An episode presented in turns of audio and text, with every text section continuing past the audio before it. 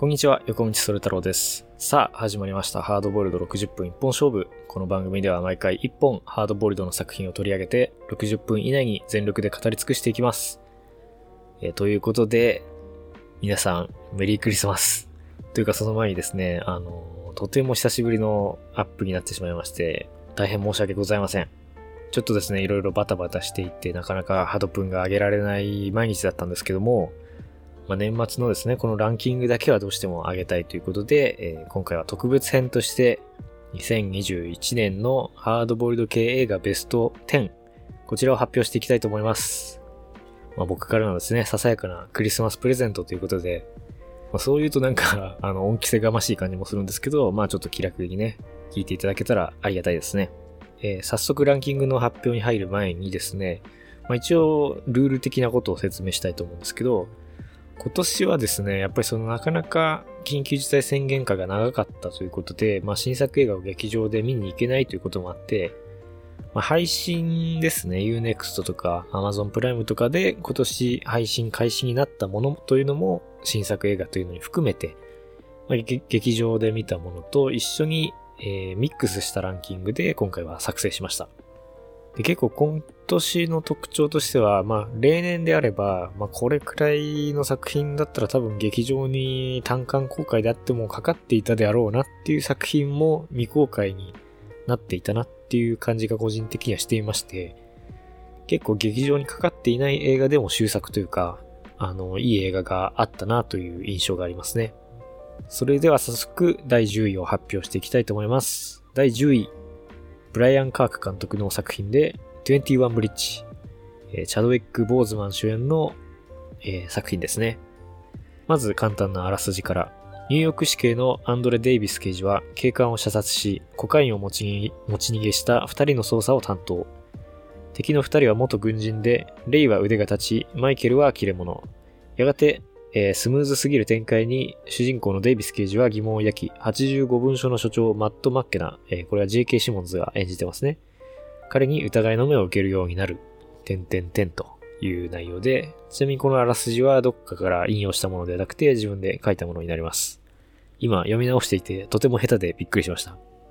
あ、簡単に言ってしまうと、アクション寄りのノワール刑事映画というような感じで、まあ、あのコカインを強奪した二人組を、チャドウィック・ボーズマン演じる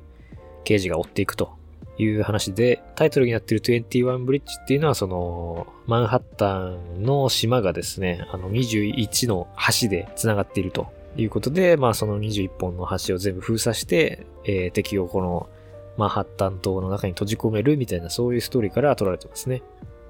まあ、この作品はやっぱりチャドウィック・ボーズマンが、まあ、43歳かな？という若さで、まあ、亡くなってしまったということで、注目を浴びることになってしまった作品ということになるのかなと思うんですけども、個人的にはですね、まあ、すごくめちゃめちゃ新しいとか、フレッシュとかっていうことではなくて、割と古き良きアメリカのそのノワール映画、刑事映画のその伝統を継ぎつつ、まあ、この映画、あの、アベンジャーズで有名なルスト兄弟が制作に入っているんですけども、まあ、結構いかにもルスト兄弟っぽい、こう、いろんな空間的な特性を活かしたアクションとかですね。まあ、割とそのアクション主体で見せていく、ストーリーというよりはアクション重視の映画だったなという印象で、まあ、一言で言うと、ハリウッド映画らしい映画というですね、まあ、そういう魅力がある一本だったなと思いますね。まあそしてストーリー的なことも含めて、そのハリウッド映画らしいっていうところがですね、そのシンプルさのようなところが、あの作品全体に漂っている渋さ、こうままさにハードボイルドテイストというかですね、非常にこのいぶし銀なテイストというのに繋がっているのかなという気がしました。でさらにそこに、まあこれは偶然とはいえですね、その主演のチャドウィック・ボーズマンが、まあすでにこう個人になられてしまっているというところで、そこにまあ死の影のようなものがこう加わっていて、より作品にこう渋みというかですね、あの魅力を加えているという一本になっているのかなと思いますね。とはいえ、まあただのストレートな刑事ものではなくて、なくてですね、あの、現代の社会情勢も取り入れられているというと、そこがですね、ちょっとトリッキーな作品というか、まあ見どころなのかなと思うんですよね。つまりまあストーリーの面でも結構影があるのかなという気がしました。まず主人公のアンドレなんですけども、まあ彼のお父さんも警官で、えー、まあ、そのお父さんが捜査中に、あのー、犯人に射殺されてしまったというようなトラウマを抱えていて、まあ、自身もですね、犯罪者を、え、射殺した経験があるというですね、ちょっとその、まあ、捜査過程に問題がある警官として冒頭で登場してくるというキャラクターになっていますね。まあ、これはですね、あのー、僕結構、まあ、英語の勉強も兼ねて NBC っていうそのアメリカのニュース局のあの、ニュースを英語で毎日見ようかなと思いつつ毎日見れてないんですけども、まあ、最近では週1見れればいいかなぐらいなんですけど、まあ、結構見てた時期は毎日見てまして、そこでやっぱりその、今年頻繁に流されてたアメリカのニュースって、まあ一番はコロナですよね。もう途中からもうコロナのニュース一辺倒だったんですけど、やっぱもう一つはそのブラックライブズマターと、まあそれに関わる、あのー、まあ警官による市民への、まあ過激な捜査行為というか、まあ暴力というのが結構頻繁に報道されていたなという印象がありました。やっぱその人種問題と絡んで、その警戒による市民へのその暴行とか、まあ、手荒な捜査みたいなことって結構、まあ去年からですね、アメリカではずっと問題になってまして、まあそういった背景っていうのが結構この映画にもまあ重ね合わされているのかなという気がしましたね。この21ブリッジもですね、あの、個人的なその主人公の復讐、犯罪者への復讐っていうのを乗り越えて、より普遍的で公平なオープンな正義というのに主人公が踏み出していけるのかというのが、まあテーマとして一応置かれているのかなという気がしましたね。ただちょっとこの辺はですね、あの、アクション部分が前面に出すぎていて、まあせっかく面白いテーマなんですけど、ちょっと一要素っていう感じで留まっていたかなという気もしなくはなかったですね。まあ貧困と人種問題っていうのを、まあちょっと、あの、アクション映画の中に滑り込ませているっていう、そういう映画なのかなっていう気がしましたね。まあ、ちょっとネタバレになりかねないので、あの、気をつけていますけども、まあ、その、結局、これジャンルとしては悪徳経過ものっていう感じに最後はなっていくんですけども、まあ、その敵の側の理屈がですね、昔であれば、その私利私欲に走ってとかそういう話だったと思うんですけど、あの、警官は警官で、なんか、みんなから冷たくされるし、生活は苦しいし、みたいなですね、非常になんかこの、動機がその生活苦っていうところがですね、まあその市民と警官の分断というか、警官は警官でその公務員として大変なのに、やっぱりその、うん、市民からはちょちょっとその意味嫌われるじゃないですけども、まあそういうところがあるっていうのを、まあ警官の視点から描いたっていうところがちょっとその、まあこの問題を考える上でも面白い視点を与えてくれる映画だなと思いましたね。まあ非常にこの現代の分断みたいなものをうっすらとではあるんですけど、まあアクション映画の中に込めているとそしてラストシーンなんですけども、まあ非常にこのチャドウィック・ボーズマンですね、主演のチャドウィックさんが、まあ、すでにお亡くなりになっているということも考えてみると、非常にこの、まあ感動的でありつつ、何かその、残された我々の側がもっとこの社会を良くするために頑張っていかなきゃいけないんじゃないかと、そういうような、まあ気持ちにさせてくれる、非常にまあ、あの、すごく新しいわけではないけれども、味わいのあるいい映画でしたね。はい。そして第9位。ガイ・リッチー監督の作品で、キャッシュトラック。えジェイソン・ステイサム主演ですね。まずあらすじから、ロサンゼルスの現金輸送専門警備会社に勤める新人の、えー、警備員 H。襲撃の際に見せた恐るべきスキルでただものではないと周囲から一目置かれるようになるのだが、その正体は、てんてんてんということで、えー、まあ予告ですでに結構見せてはいるんですけどね。はい、この映画はですね、まあその、ガイ・リッチ作品ということで、僕実はガイ・リッチ監督の作品を見たことがなくて、あのまあネットとかで評判を見ると結構その賛否両論っていうか、この映画に関してではなく、ガイ・リッチ監督についてのまあ好き嫌いが結構分かれるタイプの監督なのかなっていうふうに思ったんですけど、まあ、割となんかその、おしゃれすぎて鼻につくみたいな意見をよく目にしまして、あ、そうなのかって思いながら見たんですけど、まあ僕は正直そのキャッシュトラックに関してはそんな感じは受けなかったですね。まあ初期の作品とか見てないので、その辺はどうなのかわかんないですけど、この映画に関しては、えー、結構その確かにトリッキーな面もあって、時勢の移動ですとか視点の移動、まあ複数の人物をその視点人物として置いていたりとか、まあ、匂わせみたいなものがプロットにそのギミックとして組み込まれていたりとか、ストーリーはまあ至ってシンプルなんですけども、あのー、非常にそういうトリッキーな映像的な演出っていうのを使っている部分もあるっていう感じですね。まあでもそんなに強くはない感じですけど、えー、またオープニングでも引用されているんですけど、宗教美術が、まあ、結構使われてたりとか、あの、ジェイソン・ステイサムのね、結構最高スリラー的な演出っていうのを使って、こう全体に邪悪さみたいなものを醸し出しているところが良かったですね。やっぱり個人的にノワールっていうのは、あの、一つの魅力として、こう邪悪なものを描いているっていう部分があると思うんですよね。で、その邪悪なもの、人間が持っている邪悪な面っていうのをどう見せてくれるかみたいな、面白いものとしてどう料理するかっていうのが結構腕の見せ所な気がしているんですけども、このキャッシュトラックの演出は、まあそれをなんかそのウェットになりすぎずに、このドライなアクション映画として貫きつつ、その宗教美術を使った演出とかですね、あの、ジェイソン・ステイサムのまあ演技とか演出とか、そういうものを使って、こう、ちょっと醸し出しているところっていうのが良かったですね。ストーリーとしてはですね、まあ昨今流行ってますけども、舐めてた相手が、えー、殺人マシーンでしたものっていうですね、これはまあ映画秘宝のライターの、えー、ギンティ小林さんかな？が発明した用語なんですけど、まあそういうジャンルなのかなと思いきやですね、あのー、まあそういうジャンルではあるんですけど、まあ想像つくんですけどね、予告編見るだけに、まあこの H っていうのがただものではないんだろうなっていうのがわかるんですが、あの、戦うですね、敵の方も結構舐めてた銀行強盗が 殺人マシンでした的な要素があって、あの、両方そういうなんかちょっとかわいそうな感じがあるところがですね、まあ、ちょっとこのジャンルとして新しい新味なのかなと思いましたね。まあ、すごく大きなツイストが用意されてるわけじゃないんですけども、まあ、その敵の視点っていうのが後半出てくるところ、そこに結構驚きがありましたね。で、最もびっくりしたのは第2幕後半からで、まあ、ここから敵の視点が導入されていくんですけども、一気にそのですね、H のその、まあ、復讐端的なものから、群像劇的な構造にとぐっと作品が広がっていって、おこれ何が始まるんだっていう、この非常にハラハラした感じがあると。で、今年もしかしたらその特徴なのかもしれないんですけど、まあ、キャッシュトラックにもですね、貧困の影っていうのがありまして、あのー、まあ、主人公が複数化されていく第3幕の戦いっていう部分ですね。そこにもですね、あのー、まあ、どっちも、どっちもっていうかその敵の方が特にその貧困にあえいでいるみたいなところもあって、双方に当分に感情移入させるような作りになっていると。そこが面白いですね。一方で主人公側のその H の視点なんですけども、まあ、動機はわかる。けど、さすがにやりすぎだろうっていう描写が、あの、たくさんなされていて、こう完全には感情移入させすぎない作りになってるんですよね。ちょっとその、うん、まあ、わかるけど、やりすぎだよな、こいつっていう感じに、その観客を留めていくところ。で、反対にですね、悪い奴だなと思っていたさ、その、敵の方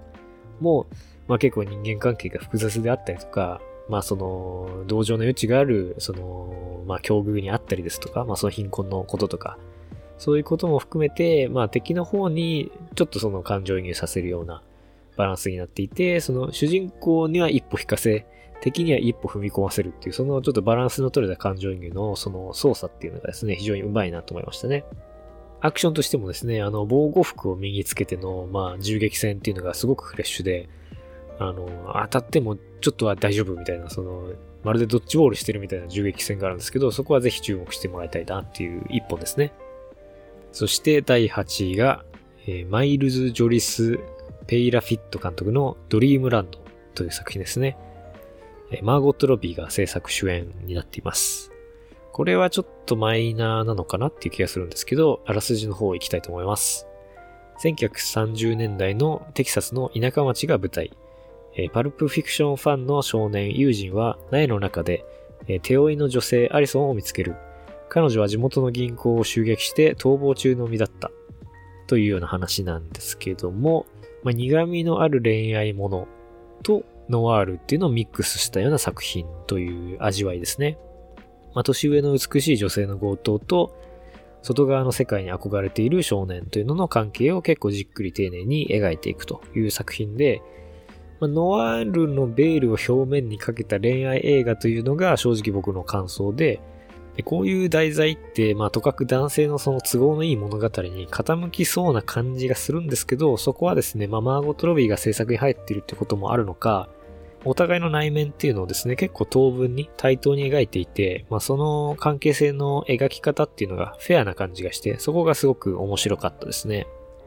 主人公の友人っていうのは、まあパルプフィクションのファンで、あ、パルプフィクションっていうのはその、まあ昔のアメリカの安い雑誌で、まあ安っぽい、あの、センセーショナルな読み物雑誌みたいなもので、まあハードボールドの画像になったものなんですけども、まあそれが、えー、大好きな少年というのが主人公なんですよね。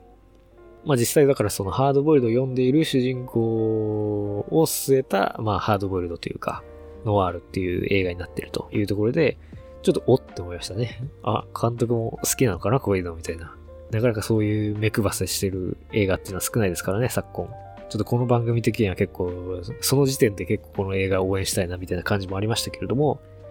え彼がですね、まあ結構かわいそうな境遇にいて、あのー、義理のお父さんと血のつが繋がったそのお母さんと、まあ一緒に住んでいるっていう形で、で、自分の生みの親の血の繋がったお父さんの方は、メキシコの方にどうやらその、亡命というか、いなくなってしまったらしいっていうことが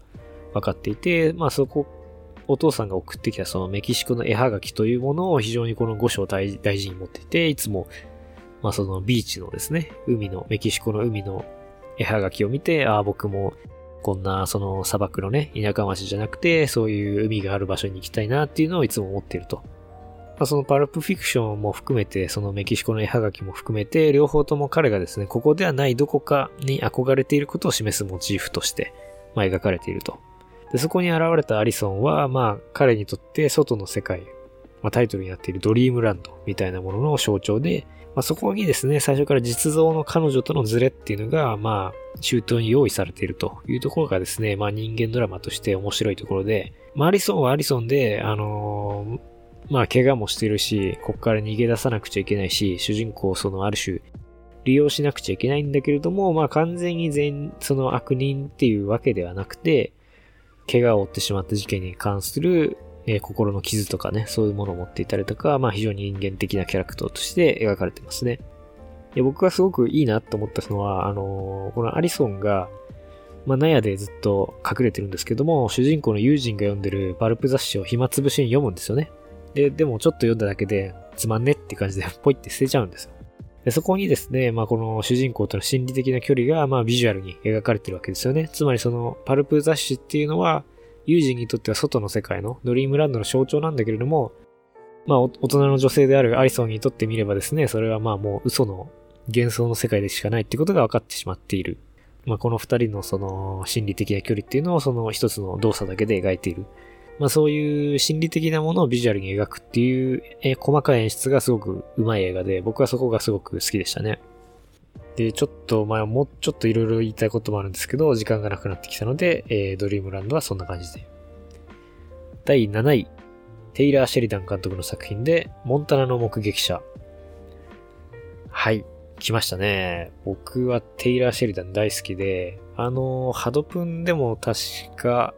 ボーダーラインの1と2を紹介したと思うんですけど、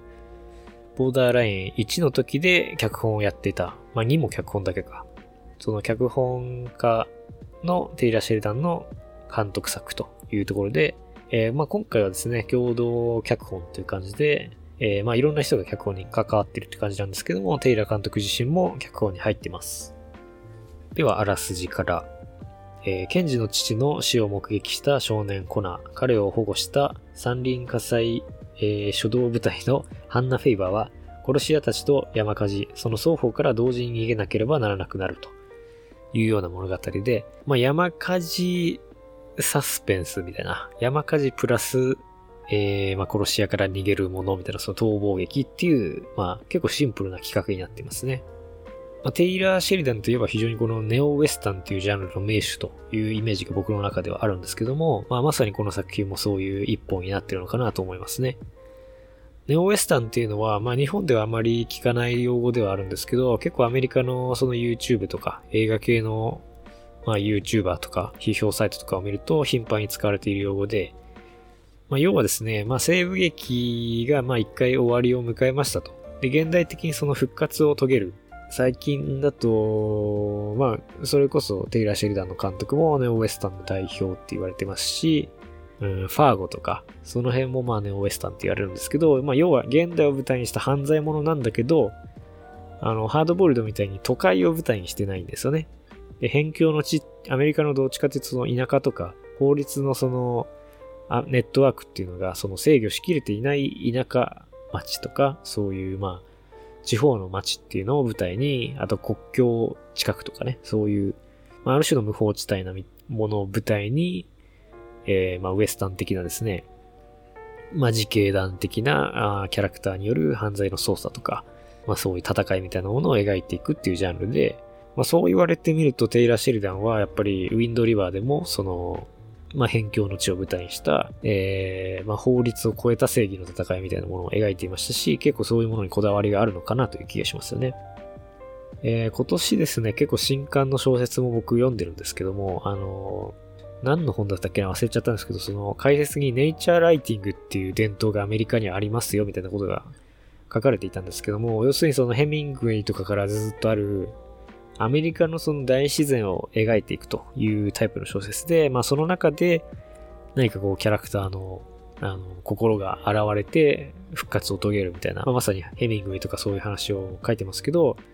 結構映画においてもそのネイチャーライティング的なものって、まあ自然の描写って、あの、重要な要素になってきてるのかなっていう気がしていて、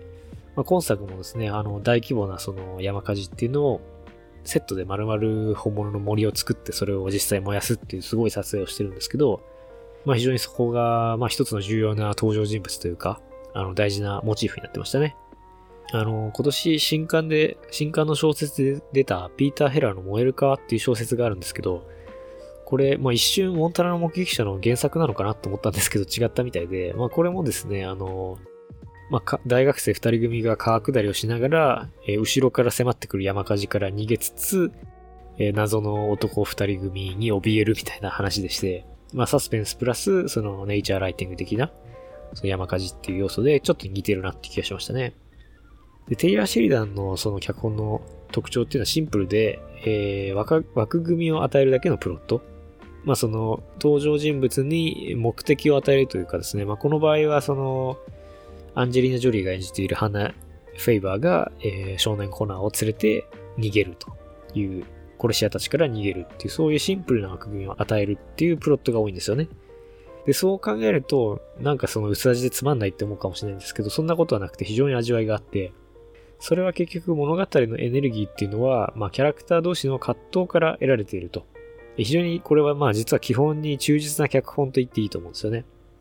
本作もですね、あの、トラウマを持った主人公と今まさに危機に瀕している少年っていうものの間に、まあ、相互補完関係のようなものがあって、ただ単に強い女性が、まあ、疑似的な息子を救うみたいな80年代のグロリアっていう映画がありましたけども、ああいうような関係性ではなくて、まあ、少年を彼女を疑ったり、えー、それからまあ彼女を思い切って信頼してみてみたり、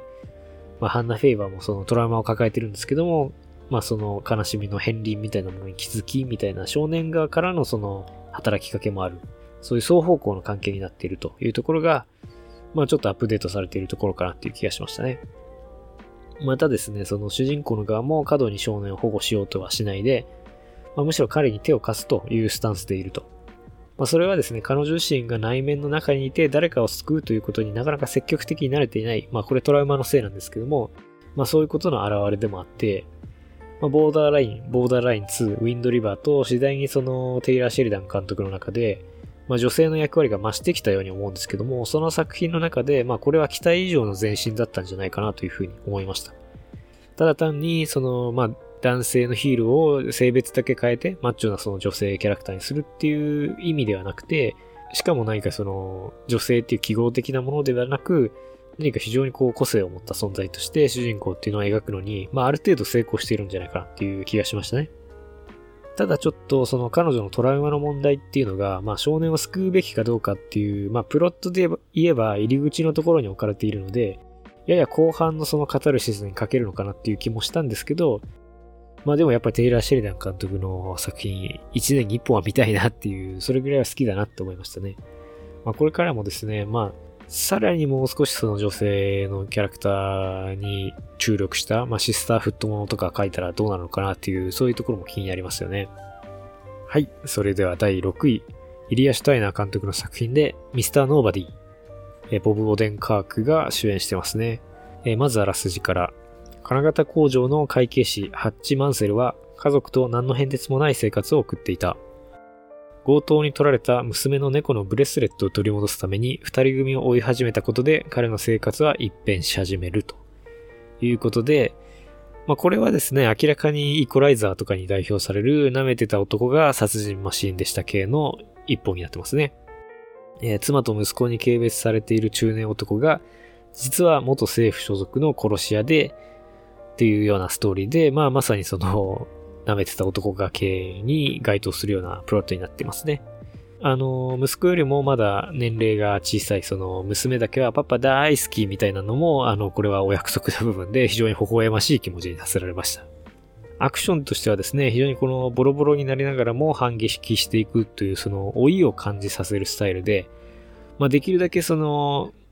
この映画がメインターゲットにしているその中年の男性というものから見たリアリティというのをこう保とうとしているのかなというふうにも思いましたね。あの小説の方でもそうなんですけども、あのー、結構その時代に取り残されて変われない中年以上の、中年から上の、中年から老年にかけての男性っていう、そういう主人公像っていうのはまあ非常に品質していまして、結構まあ、もしかしたらこれはハードボイルドだけではないのかもしれないんですけども、まあ、このジャンルで言えば結構二極化されている部分があるかなと思うんですよね。例えば、モンタナの目撃者みたいな女性主人公を据えたものだったりとか、あとは女性同士のそのシスターフット。一人の女性をリアルに描くっていうところから女性同士のその違いとかも含めて関係性を描いている、いくっていうもの。それからさらにその先に進んで女性とえー、まあ女性同士のその世代が離れた女性同士の関係性とか、まあその世代間の物語っていうものを描くっていうものも結構今年あったかなと思うんですけども、そういう、まあある種そっちはですね、時代にアジャストしようとしている方向性だと思うんですが、そうではなくて、いやもうそんな辛いよみたいな時代がこっちが悪いんじゃなくて時代が悪いんだと言ってくれみたいなそういうそのまあ、それはそれで結構切実なその男性の、まあ、保守的な願望みたいなものを反映した物語っていうのも、映画も小説も両方ですね、あの、結構品質していて、まあ、その時代に合わせるか、背を向けるかっていう結構その二極化っていうのが今後まあもしかしたらもっと進んでいくのかなっていう気もしましたね。はい、それはそれとして、まあ、ミスターノーバディに関しては、あの、非常に面白いのはですね、まあでもキャッシュトラックと似てるところがあるかもしれませんね。舐めてた男が構造っていうのが、まあ敵にもですね、さらには脇役にも用意されているっていうのが、まあちょっとチャーミングなところで、敵というのが、まあひょんなことからですね、構想になっていくロシアンマフィアのユリアンという人物なんですけども、まあ彼はですね、組織の金庫版のような仕事をしていて、まあ早くこの役割から解放されたかっていると。まあもう完全に面倒なその役職を振られてしまった会社員というような趣なんですよね。で、主人公の父は元 FBI 捜査官なんですけども、今はその高齢者養護施設のようなところで、まあ無気力な生活をしていると。で、二人ともですね、周囲からは過小評価され、本当の自分はこうじゃないと思っているという人物で、それは主人公もまた同じなんですよね。まあ、そしてその周囲から過小評価され、本当の自分はこうじゃないと思っているっていうのは、まあ言ってしまえばこれは普遍的な構造で、誰しもがそうだと思っているわけなので、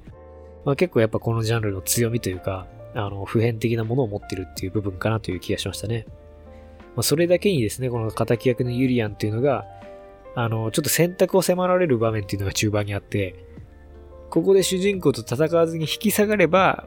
俺はロシアンマフィアの中でまだなんとかやり直せると。でも、この主人公に舐められたまま終わりたくないというところでなりふり構わず主人公とのその戦いを選ぶという、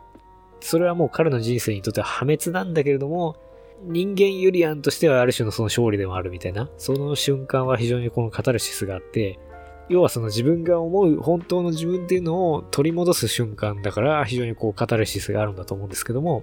そういうやっぱカタルシスを描いている映画っていうのは、やっぱこう嫌いになれないところがあるなと思いましたね。そしてまあ、本作最大の見せ場っていうのは中盤ですね、主人公がまあ自分の家に火をつけるシーンというのがあって、あのー、このジャンルの主人公たちっていうのは、本当は自分はすげえやつなんだけどなって思いながら、こう日常という檻の中に閉じ込められているというパターンが多いんだ多いんですけども、このハッチ、ミスターノーバディの主人公は逆で、まあ自ら進んで、あ日常っていうのはいいなと思って殺し屋から、まあ普通の、あのー、夫になったという人物なんですよね。しかし、実際にその普通の生活を送ってみたら、それは彼にとって苦痛でしかなかったと。義理の父親からですね、工場を、まあ、特に理由もなく買い、買い取りたがっているという描写にもそれは示されていて、つまり要するに彼は自分の自由になるものが欲しいと思っているということなんですよね。日常というのは彼にとって自分のものとは感じられないと。自分以外のものに、えー、なるように強いてくるものになってしまった。ということなんですよね。で、そのことに自分自身がその気づく瞬間っていうのが、まあこの自分の家に、まあ自分が一生懸命気づいてきたその自宅に火をつけるというシーンで、まあその自分のその家族写真のようなものを見て非常に悲しい目をして、まあ火をつけていくというシーンがあるんですけども、ここはですね、あの、すごく物がし、物悲しいと同時に、やはりその主人公がまあ本当の自分に帰っていく瞬間で、祝福したいような気持ちもあるし、しかし、でもなーっていう、なんかすごい、その複数の感情がまあ込められているシーンで、ここはぜひ見てもらいたいなと思いましたね。そして第5位、ガイ・リッチー監督の作品で、ジェントルメン。なんとガイ・リッチー監督、ダブル、えー、受賞というかですね、ダブルランクインということで、まあ1年で2作もやってるしじゃないよという気もするんですけど、あの、ジェントルメン面白かったですね。まあ、まずはあらすじからいきましょう。え、麻薬業界の、え、大物、ミッキー・ピアソンの右腕、レイモンドはある晩、突然、私立探偵フレッチャーの訪問を受ける。フレッチャーはミッキーと貴族たちとの関係性を突きつけ、2000万ポンドを要求してきた。きっかけはミッキーが引退を決意し、アメリカの富豪マシュー・バーガーに麻薬事業を売却しようとしたことだったというような、まあ、ストーリーで、は？って思うかもしれないですけど、まあ、は？というようなストーリーなんですよね。これ結構複雑な、あれがああしてこうなった系っていう風に僕が呼んでいるプロットなんですけども、要は群像劇で、ひょんなことからいろんなその事態がそのどんどんエスカレートしていって、複雑に絡み合っていって、最後こうなりました。そしてその最後、大トラブルになりましたっていうのを冒頭に見せるみたいな形式の映画って結構あると思うんですよ。まあ、日本で言ったらカメラを止めるなとかも結構その形式に近いと思うんですけども、まあ、最初にその映画があって、で、後半そのなんでそんなことになっちゃったのかみたいなものを見せていくみたいな、結構そういう構造で、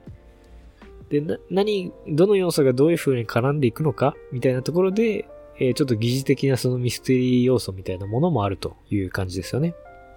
で、ジェントルメンに関して言えば、まあ、ミッキーっていう人物が基本的には主人公ですよね。で、麻薬業界の、まあ、大物で、ああ、もう疲れたってなって、麻薬事業をその、アメリカの富豪に売ろうとしていると。なのになかなかうまくいかないという話なんですけども、直接的なきっかけはですね、そのミッキーの工場に何者かが襲撃をしてきたということで、まあいろんな人がその、暴走していくという話なんですけども、まあ、この一連の事態を引き起こしたのが誰なのかというのが、まあ、そのフーダニット的なですね、まあ、ミステリー的な要素にもらっているという感じで、まあ、その、キャッシュトラックでもあったんですけど、結構実勢があちこち飛んでいくというところがあるんですけど、まあ、案外、その混乱はしないのは、まあ、誰が黒幕なんですかっていうその話の部分がまあシンプルなので、まあ、結構その大元のプロットに戻ってきやすいのかなという気がしましたね。まあ、この作品の主眼というか一番面白いなと思ったのは、まあ、結構な裏世界の大物たちっていうのが、地元のいたずらっ子たちなど、極めて悲壮なものですね。薄っぺらいものに、とことんまで振り回されていくというところにですね、あの、この映画の世界観のようなものがあって、まあ、要はブラックコメディなんですよね。まあ、その、ノワールもの、真剣なノワールというよりは、あの、真剣にノワールぶりたがっている男たちが、イエーイみたいな地元のそのいたずらっ子に、その大事な証拠が入ったスマホを 盗まれて、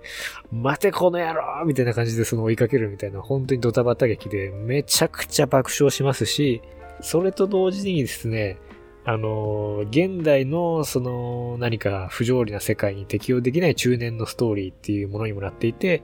まあ、ここでもですね、やっぱりその置いていかれた男たちの物語みたいなモチーフも出てきているような気がしましたね。まあでも確かにその、現代のその捉えどころのない不条理な世界っていうか、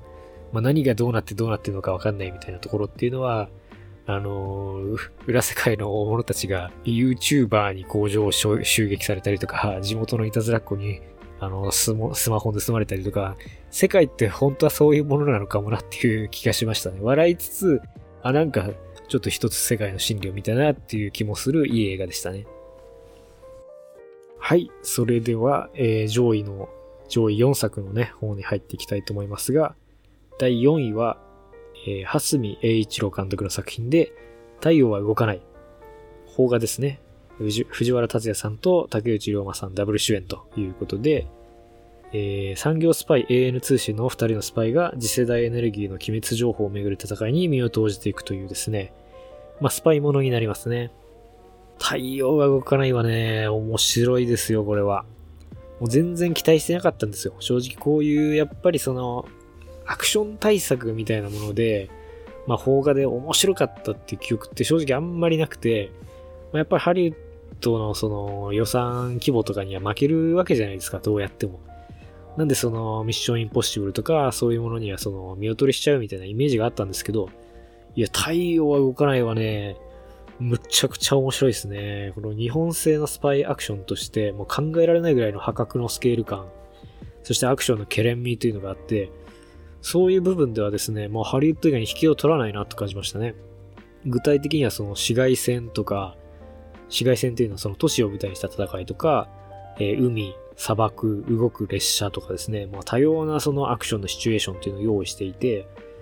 で、それをその、なんでしょうね、空間的な特性を割と活かしたアクションっていうのが入っている。で、それが非常にこう、小気味いいんですよね。で、個人的にはですね、まあ最後にもう一つその直接対決というかショーダウンがあった方が満足度は高かったかなという気がしたんですけど、いやまあでもありがとうございますって感じですね。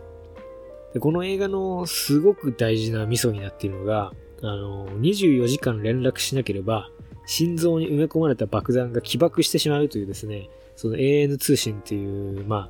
民間、まあ政府がバックにいる民間のその産業スパイみたいな奴らなんですけど、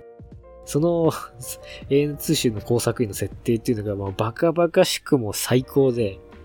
あの、アクションにですね、無意味にハイテンション感を与えてくるわけですよ。で、例えばそのなんかスパイ A がスパイ B を追っているみたいなシーンでも、ピコンピコンってその24時間、もうすぐ24時間になりますよ、みたいになると心臓がその豆電球みたいなので赤くピコンピコンって光り出すんですけど、まあ、そのビジュアルもいいですし、イメージとして。見たことないですからね、そんな映像。ピコンピコンになって、ああ、やばいってなって、あの、電話してね、僻地から、あの、まあ、日本にあるんですかねわかんないですけど、本部に連絡して、あの、生きてますってことを言うと、その、起爆スイッチが止まるっていう設定なんですけども、そのスパイとなんかその殴り合いをしている最中に、ああ、お前電話しろ、電話しろ、みたいな藤原達也が竹内涼真に言って、で、その携帯を蹴っ飛ばされて、あーとかなったりとか、で、せっかく携帯を手に入れても、ああ、電波が届かない、移動しなきゃとか、その、メインのプロットとは一切関係ない部分でのサスペンスっていうのが、めちゃくちゃ最高で、あの、とにかく、周りの人には一切わかんないんだけど、今僕たちめちゃくちゃ急いでるんですっていうそのシチュエーションがもう最高なんですよね。なんか僕アクションものに限らず、あの人間ドラマとかでも、そのキャラクターにだけは大事なんだけど、めちゃくちゃ大事なんだけど、周りの人には全く理解されない、あの目的のために動いているっていうパターンのそのドラマが結構好き好きで、これも結構その系統なんじゃないかなって思いましたね。ちょっとクレヨンしんちゃんの劇場版を思わせるというか、あの、野原一家がめちゃくちゃその最後なんか頑張れるじゃないですか、目的を達成するために。その感じを思い起こさせる、その携帯をなんか、落っことしちゃったり、拾ったり、いやー、電波届かないわー、みたいなそのわちゃわちゃがですね、本当に面白かったですね。このいつどこでもサスペンスが生み出せるっていう設定は本当にお見事だと思いましたね。あのー24のジャック・バウアーのテンション感みたいなものを思い出させてくれて、いや、太陽は動かないは、あの、まあ、人間ドラマ部分はちょっとウェットで、あの、やりすぎかなっていう気もしたんですけど、まあ、それを差し引いても僕はすごい好きな作品で、まあ、原作が吉田修一さんなんで、あの、人間ドラマが多分すごく分厚く描かれてるから、あの、本作でも結構そこを注力してセンチメンタルに描いてると思うんですけど、あの、スパイアクション部分が面白すぎて、そこをなんか大胆にカットして、もうちょっとそのドライなアクション映画として見せても良かったんじゃないかなっていうような、もうそれぐらいすごいいいアクションが描けてるなって思いましたね。すごいその藤原達也さんの大げさな演技とも合ってますし、まあ、竹内涼真さんのね、このチャーミングな清涼剤的な感じも藤原達也さんとその対比ですごくいいバディでしたし、いやもうこれ絶対シリーズ化した方がいいと思いましたね。はい、それでは第3位行きましょう。ジェームズ・ガン監督の作品で、ザ・スーサイド・スクワット極悪党集結。えー、これ なんかあらすじいるかな？まあなんかそのアメコミ映画で、まあ悪い人たちがチームを作って、えー、ミッションに挑んでいくという話です。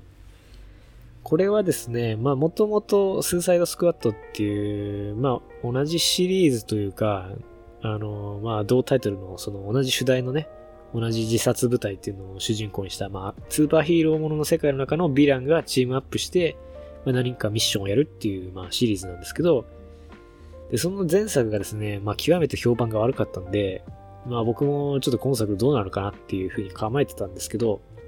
前作よりもゴア描写は強く、キャラクターの個性も濃厚に、しかしストーリーはテンポよく、そしてテーマは社会的弱者が世界を救うということにですね、あの、集中させていて、すごくタイトで、あのいい映画だなって思いましたね。まあ、描写に関してはですね、まあ、すごく、まあ、ある種そのアメリカ映画カルチャーっていうのを凝縮したような、あの、まあ、悪趣味 B 級映画みたいなものを A 級のその予算規模と技術でやるみたいな感じなんですけど、まあ、それはそれでアメリカのその文化の厚みみたいなものをすごく感じて面白かったんですけど、僕が最もその目を見開かされたのは、まあ、多人数のキャラクターを効率よく描きながらテンポよく進んでいくストーリーというところで、あの、主人公がブラッド・スポートっていうですね、えー、イドリス・エルバさんが主演してるキャラクターなんですけど、あの、まあ、幼い頃から父親に殺人技術、あらゆる殺人技術を叩き込まれた暗殺のプロであるみたいな、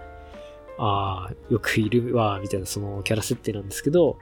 で、そのブラッド・スポートが、その、まあ、ザ・スーサイド・スカットにある種その政府の交換に脅される形で入っていくというシーンで、まあ、他のメンバーに面倒しされるんですよね。で、そうすると、いや、自分とほぼ同じやんっていう、その、過去の境遇を持っている、まあ、ピースメーカーっていうキャラクターに出会うんですよね。あらゆる殺人技術に通じ、父親に叩き込まれ、みたいなことを説明されるんですけど、いや、それ、ほぼ僕ですやん、みたいなやつが出てくるんですけど、そのシーンの、あの、まあ、廊下を歩きながら、まあ、ピースメーカーが、いいや、俺はお前より強いね、みたいなことをですね、いちいちその反論してくるんですけど、その感じのそのスピード感もすごく良くて、まあ、一言ずつその階段を降りながら二人が口論していくと。いうシーンで、まあ、他のメンバーを紹介するっていうストーリーを止めずに、その二人の関係性を描いていくと。いう、その、このマルチタスクをうまくやっていくっていうシーンが、この映画はととてもうまくやっていて、まあ、それってなんかすごく映画的だなって僕は思うんですよね。もともとやっぱ映画って、脚本もあり、映像もあり、音楽もあると、そのマルチメディアのものをミックスして、で、それをいかにバラバラにせずに効率よくその、レイヤーを重ねて描いていくかっていうメディアだと思うんですよね。で、そういうところがですね、あの、個々バラバラのものを、えー、一体として描いていくっていう、そういうその手腕で描いていて、でそしてそれはその、ザ・スーサイド・スクワットっていうその自殺部隊の本当にその、それぞれ個性豊かな悪党なんだけど、でも一つのミッションのために、まあ今は一つの方向を向いているっていう部分とも重なって、重なり合ってきますし、そういうのをですね、まあ映像的な説得力で描いているっていうのが僕はすごく魅力的だなって思いましたね。まあそれからバカバカしい映画の中に、映像の中に、まあアメリカへの批判精神みたいなものもあって、まあややウェットな部分も感じたんですけども、バカバカしく見えるからといって、バカにしていいわけではないんだぞっていう、そういうですね、まあ B 級魂というか、気骨のようなものを感じて、まあちょっと背筋を正されるような気にもなった映画でしたね。はい、それでは第2位行きましょう。えー、エヴァン・モーガン監督の作品で、これデビュー作らしいですね。シリス探偵エイブ折り紙殺人事件。ということで、えー、これは劇場未公開作品になってますね。カナダ映画です。いや、これがですね、非常に面白い。あ、その前にちょっとあらすじ行きましょうね。えー、エイブは少年時代、天才子供探偵として数々の小さな事件を解決していた。しかし、12歳の頃、親友のグレイシー失踪事件を解決できず、街の人々からつまはずきにあってしまう。31歳になっても、うだつの上がらない探偵業を続けていたエイブは、初めて殺人事件を依頼され、てんてんてんというストーリーになっていますね。いや、もうこれ、なんかその、あらすじを読んでいるだけでも他人のこととは思えないみたいな、別に 天才子供探偵だったことないですけど、なんかこのね、うだつの上がらなさみたいな、やっぱこういう系にはちょっと弱いなっていうところがありましたね。まあ、それはそれでどうなのかなって思うところもあるんですけど、作品的にはですね、まあ非常にこの、今回取り上げる10本の中では一番競技のハードボリドですね。アメリカでもともと20年代、30年代に、まあ流行っていた頃の、まあ私立探偵ものとしてのハードボイルドに近い、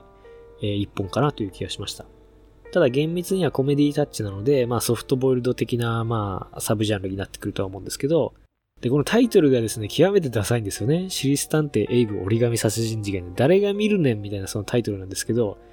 あの、原題はですね、 The Kid Detective って言って、まあ、子供探偵っていうタイトルで、こっちの方がイメージが立つから、それにしてくれりゃよかったのになって思うんですけど、要はうだつの上がらない、まあ、元天才の、えー、カムバックストーリーで、まあ、非常に渋くですね、真摯に作られた探偵ものでしたね。まあなんか今年全般的に言えることなんですけど、めちゃめちゃ新しいものよりも渋く真摯に丁寧にこのジャンルに向き合って作ったその秀作というか、そういうものの方が結構心に残った傾向の一年だったのかなという気がしましたね。ミステリー、人間ドラマ、その両面とも非常に丁寧に作られていて、またですね、子供のまま大人になってしまったようなエイブの人間像っていうのも非常に面白かったですね。これはですね、まあフィクションの if ストーリーのまあ続編を見ているような面白さもあって、つまりそのザ・キット・ディテクティブっていう子供時代のその彼の連続ドラマみたいなものがあって、で、それのそのなんか闇落ちバージョンというかですね、あの、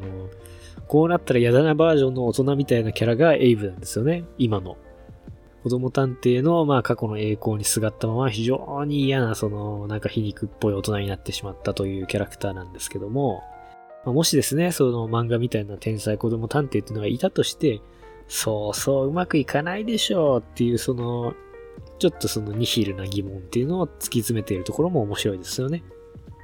でこの主人公エイブが嫌なやつでですね、まあ依頼人は舐めるわ、仕事はダラダラしているわですね、まあ秘書のアルバイトには、えー、舐められているわですね、まあかなり年下のルームメイトと、まあルームシェアしているわですね、まあ非常にダメな人物で、挙句の果てにはですね、両親に心配されて捜査にあの尾行されてしまうという始末なんですよね。それから子供の頃解決した事件のお礼として、まあ、アイスクリーム屋のおじさんから、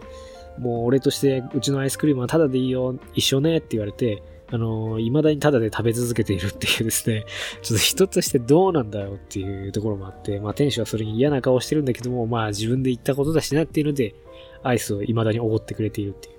まあそこら辺、要はそのエイブがまだ大人になりきれていないというか、子供時代のそのトラウマを抱えたまま、そこにその精神年齢として、あの、封じ込められたままであるっていうことが、まあ、象徴されたシーンではあると思うんですけどね、そのアイスのシーンっていうのが。しかしですね、物語の中盤、まあ、彼の倉庫っていうのが出てくるんですけども、そこにはですね、まあ、その12年前、えー、違うか、12歳の頃に失踪したグレイシーの資料っていうのが、まあ、すでにこれはコールドケースになっていて未解決なんですけども、まあ、それが山のようにあると。でそこにですね、なんかその、まあ、彼の一かけらの両親のようなものが示されていますし、まあ、その事件を解決できなくて心を閉ざしてしまったんだというようなことも、まあ、示唆されていますね。また、えー、この、まあ、事件の発端になる依頼人の高校生キャロラインはおばあさんと二人暮らしで、えー、すごく善良な人物として描かれていて、まあ、彼を馬鹿にしないんですよね。でそこからエイブはまあ両親を取り戻していって、えー、人を猜疑心の目ではなくて、客観的に見ることを取り戻すことになるんですよね。で、それがですね、まあ、あの、今回の殺人事件もそうだし、なんと、えー、12歳の頃の失踪事件をも解決していくキーになっていくというストーリーで、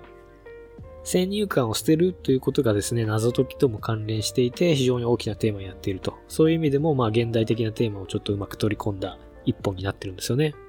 まあ、後味は非常にほろ苦いんですけども、まあ、古典派ハードボイルドの精神を感じさせる非常にいい一本で、これも続編を欲しいなと思いましたね。ドラマシリーズとか、ぜひやってほしい一本だと思いました。そして、第1位。ロビン・プロンテ監督の作品で、サイレンシング。ニコラス・ユスター・ワイルドを主演。まあ、これはゲーム・オブ・スローンズのジェイミー・ラニスターを演じていた人ですね。こちらも未公開作品となっております。あらすじ行きましょう。野生動物の保護区の管理人レイバーン・スワンソンは5年前に失踪した娘のことを未だに忘れられずにいた。ある日、女性の遺体が湖で発見されたことから少女連続失踪事件に巻き込まれていくことになるということで、えー、まあゲームオブスローンズのね、あの、ジェイミー・ラニスターって言ったらまあ一大人気キャラなんですけども、まあ彼を主演にした、えー、90年代サイコスリラーの雰囲気、色濃い硬派なサスペンスとなっております。これはですね、まあ、すごく評価が高いっていうわけじゃないんですけども、僕的にはめちゃめちゃその印象に残った一本で、まあそのシリス探偵エイブと迷ったんですけどね、どっちを1位にするか。そのエイブは渋いけどよくできているっていう感じで、サイレンシングはあんまり上手くないけど、めちゃめちゃワクワクするっていう一本だったので、まあ見ていて、え、これどうなっちゃうのっていうそのワクワク感をとって僕はサイレンシングを1位にしました。どこがワクワクしたかというとですね、まあこういうそのサイコスリラー、あの、デビッド・フィンチャーのセブン、リスペクトみたいなのって、まあ死ぬほど B 級映画で作られてて、結構僕もまあハードボールド好きなので律儀に見るんですけど、まあ、そうですね、みたいな感想になることが多くて、要はですね、その、あんまり何が今までの作品と違うのかわかんないみたいなパターンって多いんですけど、まあ違わなくてもいいんだけど、そこは難しいところなんですよね。僕もちょっと最近悩んでるところで、ハードボイルドジャンルだったら、まあまあ何でも結構楽しめるわけですよ。平均値として70点は楽しめる。ちゃんとその、ハードボイルドジャンルとしての要素を守ってくれれば。でもなんか、やっぱ心のどっかで、それだけでいいのかなみたいな。なんか新しいことをしてもらった方がいいのかなみたいな気持ちもあって、ちょっとそこで最近揺れてるんですけど、その意味ではですね、サイレンシングはまあジャンル的な要素もきちんと抑えつつ、フレッシュな要素も入っていて、まあ、非常にいいバランスの一本だったんじゃないかなというふうに思いますね。で、まあ、二人の主人公がいまして、あらすじではレイバーンという、まあ、その、ワルドーが演じているキャラクターと、アリス・グスタフフソン保安官っていう女性キャラクターが出てくるんですけど、まあ地元の保安官で、え、彼女もま別の側面からですね、同じ少女連続殺人事件を追っていくというストーリーなんですけども、まあ、レイバーンの方は、あの、事件の犯人に直接襲われてしまう。そして、その情報の方を、この女性保安官が追っていくということですね。まあ、謎解きとアクションとか非常にこのスピーディーに、あの、並列して進んでいくというところで、まあ、この仕組みというかですね、話の作り方っていうのは非常に面白いなっていうか、あの、うまくできてるなと思いましたね。それから、こう、狩りを中心にしたフレッシュなイメージがたくさん出てくるっていうところがすごく良くて、あの、まあ、野生動物の保護区の管理人っていうのを主人公がしていると。で、そこで、あの、裸の少女が逃げ回っている映像をその防犯カメラで目撃して、これは大変だというので管理人が追いかけていくと、謎のですね、あの、ギリースーツって、ギリースーツってわかりますかね？あの、なんかスナイパーとかがつけてるような、枯葉とかでもしゃもしゃにそのカムフラージュした、あの、闇落ちしたムックみたいな、あの、ムックとかジャピンのムックですね。真緑色にして闇落ちさせたムックみたいなその服なんですけど、それを着た犯人が、まあ当然顔も見えない。が突然現れて、あの謎のですね、あの、弓矢のようなもので襲ってくるというところで、この、まあ敵が使っている凶器がですね、えー、アトラトルという古代からある遠焼き、まあ、槍を投げる、えー、器と書いて、遠焼き。と、ん読み方これで合ってるのかな？わかんないですけど、まあそういう、まあ古い道具を使った、まあ、殺害方法っていうのを選んでいて、あのー、やっぱこの凶器一つとっても、これはアトラトルっていうやつで特殊な凶器なんだよって言われると、え？そうなんですか？みたいなちょっとワクワクしてくるところがあって、やっぱり考えてみてほしいんですけど、自分がそのミステリー作家だとして、じゃあ事件をその設定しますと。で、どうやって殺すかって結構重要なわけじゃないですか。それはやっぱり、その、読者のイメージの中に残りますよね。頭の中に。単にその銃殺する、考察する、殴る。じゃあ、やっぱりその、殺害方法としてはその、立たない。だから他のところで目立たせるっていう話になってくると思うんですけど、やっぱりそ、そこはそこで一個ずつそのイメージは立てていくっていう方が僕は、あの、記憶に残るので、やっぱそういう細かい部分で、このサイレンシンが頑張っているってころ、頑張っているっていうところがですね、非常に好きでしたね。で、それからまあ人間描写の部分も非常に良くて、まあ、特に主人公レイバーンの描写がいいですね。あの、行方不明になった娘のチラシを街に貼ったりとか、まあその叫びたりになっていたりとか、まだその、まあいなくなってしまった娘に囚われているということが描かれているんだけれども、まあ、物語の冒頭で、すでに別れた奥さんというのがですね、現れて、あの、娘の死亡証明書にもう署名してほしいということで、自分の署名はすでに書いたものを置いていくと。で、それにレイバーンがもうあとはサインすれば、えー、行方不明になった娘はもう亡くなったこととして認定されるというシーンが出てくるんですよね。で、それどうするのかというと、レイバーンは、あのー、まあ、いやいやながらもですね、まあ、その奥さんがいなくなった後に一人で署名して、えー、今までその、まあ、酒浸りになってきたんですけども、その酒をどんどんどんどん、その、ゴミ箱の中に捨てていく。ここはですね、一個もセリフがないんですけども、要はですね、彼が、まあ今までその、頼ってきた酒をやめて、娘のことを忘れようと決意したっていうことが、まあ見てる側にはわかるんですよね。で、セリフがないからこそ、それにその、観客が気づく喜びみたいなものがあって、あ、そうか、となんかその他人のことながら、すごくなんかこの感情にさせられる、そういう描写になっていましたね。まあその精神的決断っていうのをビジュアルに描いているのがいいですし、しかしですね、娘が失踪した当日に買った酒というのがあって、それは、それだけは捨てられないんですよね。やはり彼のどこかで、まあその、当日の、当日買った酒というのに娘のその面影みたいなものを投影しているところがあって、まあ娘との最後の記憶と紐づいているということで、それだけは捨てられないっていうところで、まあまだ彼の中で諦めきれてないものがあるっていうところもそこで描かれています。その彼が謎のハンターに、えー、襲われていくことで、酒は飲めなくなって、まあ、その女性を助けることになっていくってことで、えー、まあ彼も自分が避けてきたものと向き合わなければならないということが、まあそのお酒っていうモチーフを使ってうまく暗示されていますよね。まあ、そのドリームランドのところでも言ったんですけど、やっぱり僕映画でこういうその精神的なものをですね、説明しないで物理的なモチーフを使ってその描くっていうのが結構好きなので、まあそういう小技的にもですね、サイレンシングはすごく良かったですし、